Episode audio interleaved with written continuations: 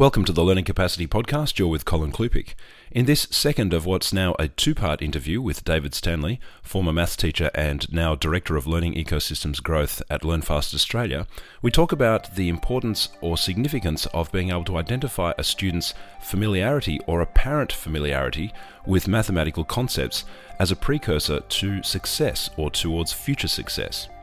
This conversation takes us along a wide variety of paths but eventually brings us back to the idea that learning simple mathematical principles in a repeated manner can actually have an effect on building learning capacity across other subject areas. Let's find out more. Dave, in an earlier conversation uh, off mic, uh, we were talking about the fact that you think that you can identify students who have better maths foundations than others just by being around them in the classroom or interacting with them or just seeing how they work with numbers. Can you talk talk to us about that? Yeah, look, um, as a high school maths teacher, um, there's a whole lot of concepts. There's a you know a, a whole curriculum to get through, um, and you don't directly deal with tables, but nearly everything they do in mathematics, in the calculations they do, um, there's you recognise which the students are more familiar, more comfortable with numbers and the relationships between numbers than others. All right, so simple things like fractions and trying to get a uh, a common denominator, as we often talk, mm-hmm. right? But that colloquial phrase, as it is now in language, comes yes. from dealing with fractions and we being often, able to add or subtract them. Yes, we often refer to the lowest common denominator. Yeah, right, and um, that's what we're trying to do. Um, and all the time, and a lot of students really struggle to recognise what relationships between the numbers allows them to get a common denominator, right? So kids that know their tables really, really well, that becomes a far easier task. Right, okay. that simple thing. If they're factorizing, solving uh, algebraic equations, doing quadratic equations, if they're doing, dealing with percentages, that familiarity of numbers just helps so much. Where do you think that comes from? Is that a natural, uh, you're born with it kind of thing, or can you actually condition or train someone to be more familiar with those concepts? We have to have the right conditions to encourage any particular strength. And if something's not something you're born with, you can still uh, upgrade your skills quite a bit, but you won't necessarily be an Olympian. Right? We can all walk. We can't all run the 100 meters in, you know, under 10 seconds. Yeah, but we all had to learn to walk. None of us was really born with the capability of walking. I guess the instinct is there to need to learn how to walk. I think that's really, really relevant. How many times do we see parents, particularly first time parents, that incredible excitement in helping a child take its first steps, and then uh, for them to be able to walk unsupported, and then to be able to walk around? And once we've got the student mobile, how many times do we say, oh crumbs how do we now contain them and stop them running around because we've now got to keep an eye on them and keep them you know safe um, would love to have that same problem with uh, mathematics and thinking. How do we actually help people get excited about students developing really good thinking and capability, and then um, have to worry about how to contain minds that are just uh, exploring all sorts of interesting ideas? And I think it's a powerful concept that if we can continually keep our mind on encouragement, right, not limiting uh, kids or students with um, whatever blockages we had when we were younger or whatever tastes, good or bad, we had about particular subjects, but more to give that encouragement for students to explore ideas and to build skills. Because what we're seeing is um, students that started university degrees now, by the time they finish their university degree, a lot of the stuff they were learning at the start of their university degree is now obsolete. And in fact, the jobs they're going to uh, require knowledge that wasn't even around when they started university. Right? So we're trying to train students for um, jobs which aren't yet created in industries which may not exist and doing things we can't even imagine. So we have to create that desire to want to learn, that desire to want to explore concepts, that desire to want to create knowledge and information that's where we truly empower our students to have really successful outcomes in their life. I wonder if I could just take you down this path for a moment, and uh, I could be drawing a long bow here, but you seem to be uh, telling a story of super encouragement. Uh, it's just a massive message of positivity. When I think about what uh, teachers hear that they should be doing in the classroom, things like differentiating learning experiences, uh, generating what they now call uh, self directed learners or using project based learners. These are all frameworks that seem to be, uh, I guess, very popular from an academic perspective to talk about. You seem to be just talking about really just giving someone all the encouragement they need and, and pushing that hard. Is can we really make these achievements by providing that encouragement only, or do we need to use a combination of these frameworks as well? I think, like most things in life, there's there's no one factor that contributes to success.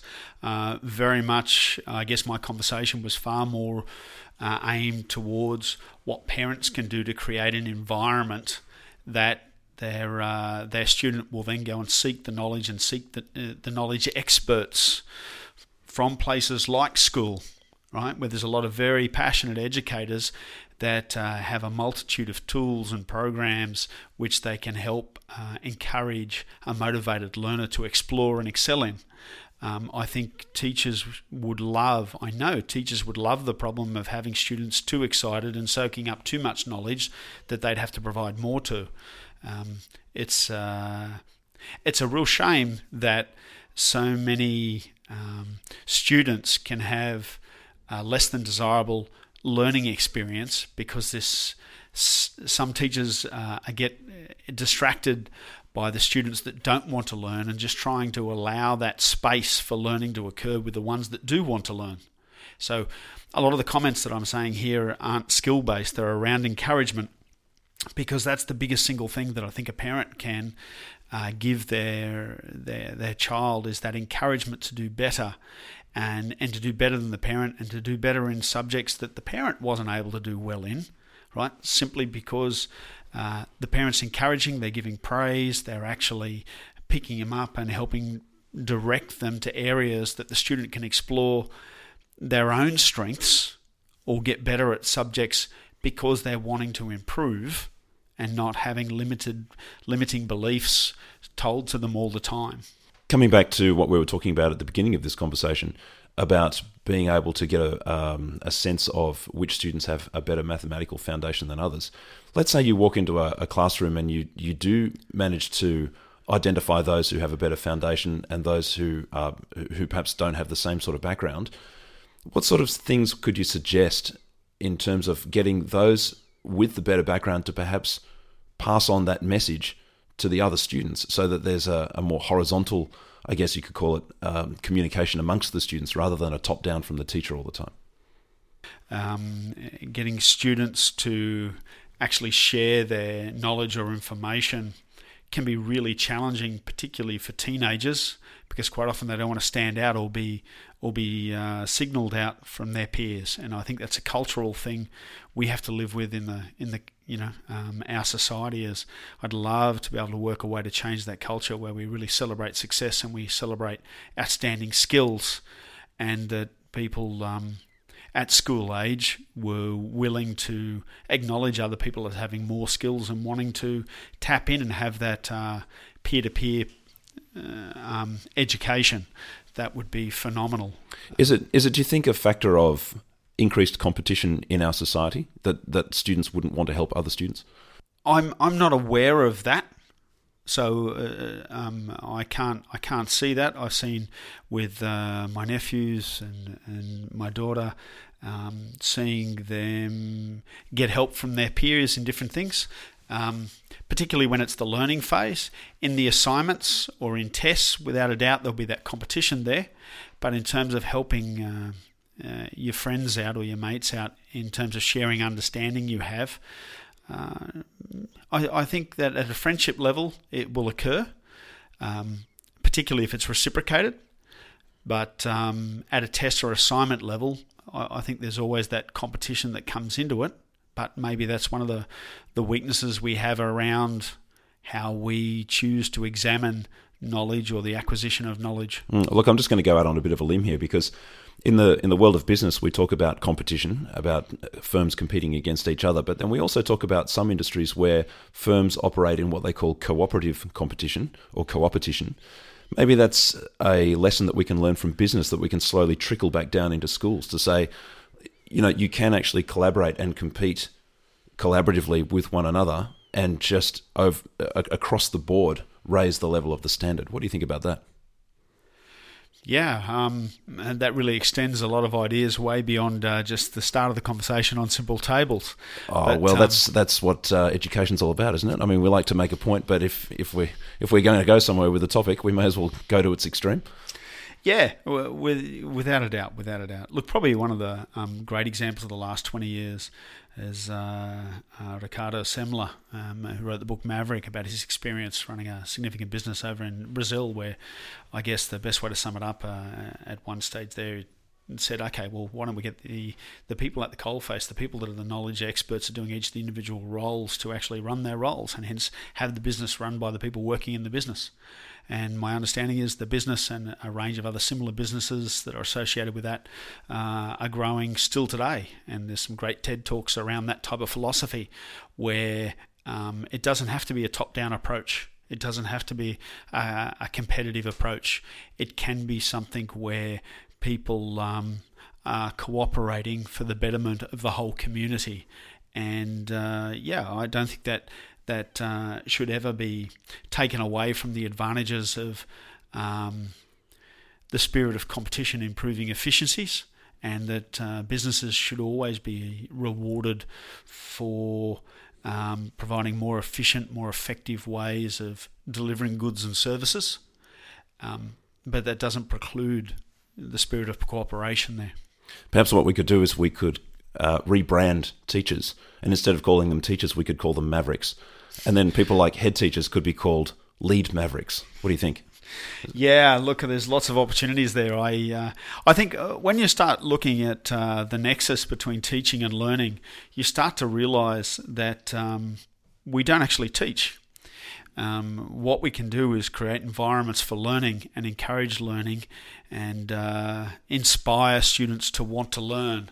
And so, to that degree, I think teachers are more um, they're learning space engineers um, to create an environment where students really have the capacity to learn the, and provide them with tools and frameworks to learn and even seed some of the knowledge. I mean, there's foundation pieces of knowledge which are required.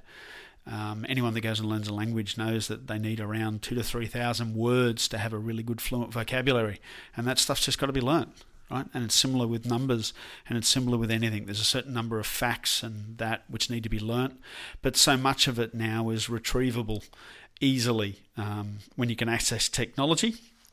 But the fastest working brain, uh, fastest working computer there is, is the brain. So the better we can load it, um, the more we have at our fingertips to then look for interesting cross pollination of ideas across different subject areas. And that's something that has yet computers don't do. That's a fascinating journey that we've just been on, to, given the fact that we were talking about identifying familiarity or, or, background in mathematical skills in students in class. But I guess, like I said earlier, that's what it's all about. Dave Stanley, thanks so much for your time. Cheers, thank you. You've been listening to the Learning Capacity Podcast brought to you by LearnFast Australia. To find out more about LearnFast, visit learnfasthome.com.au, where you can also subscribe to the blog. Until next time, bye for now.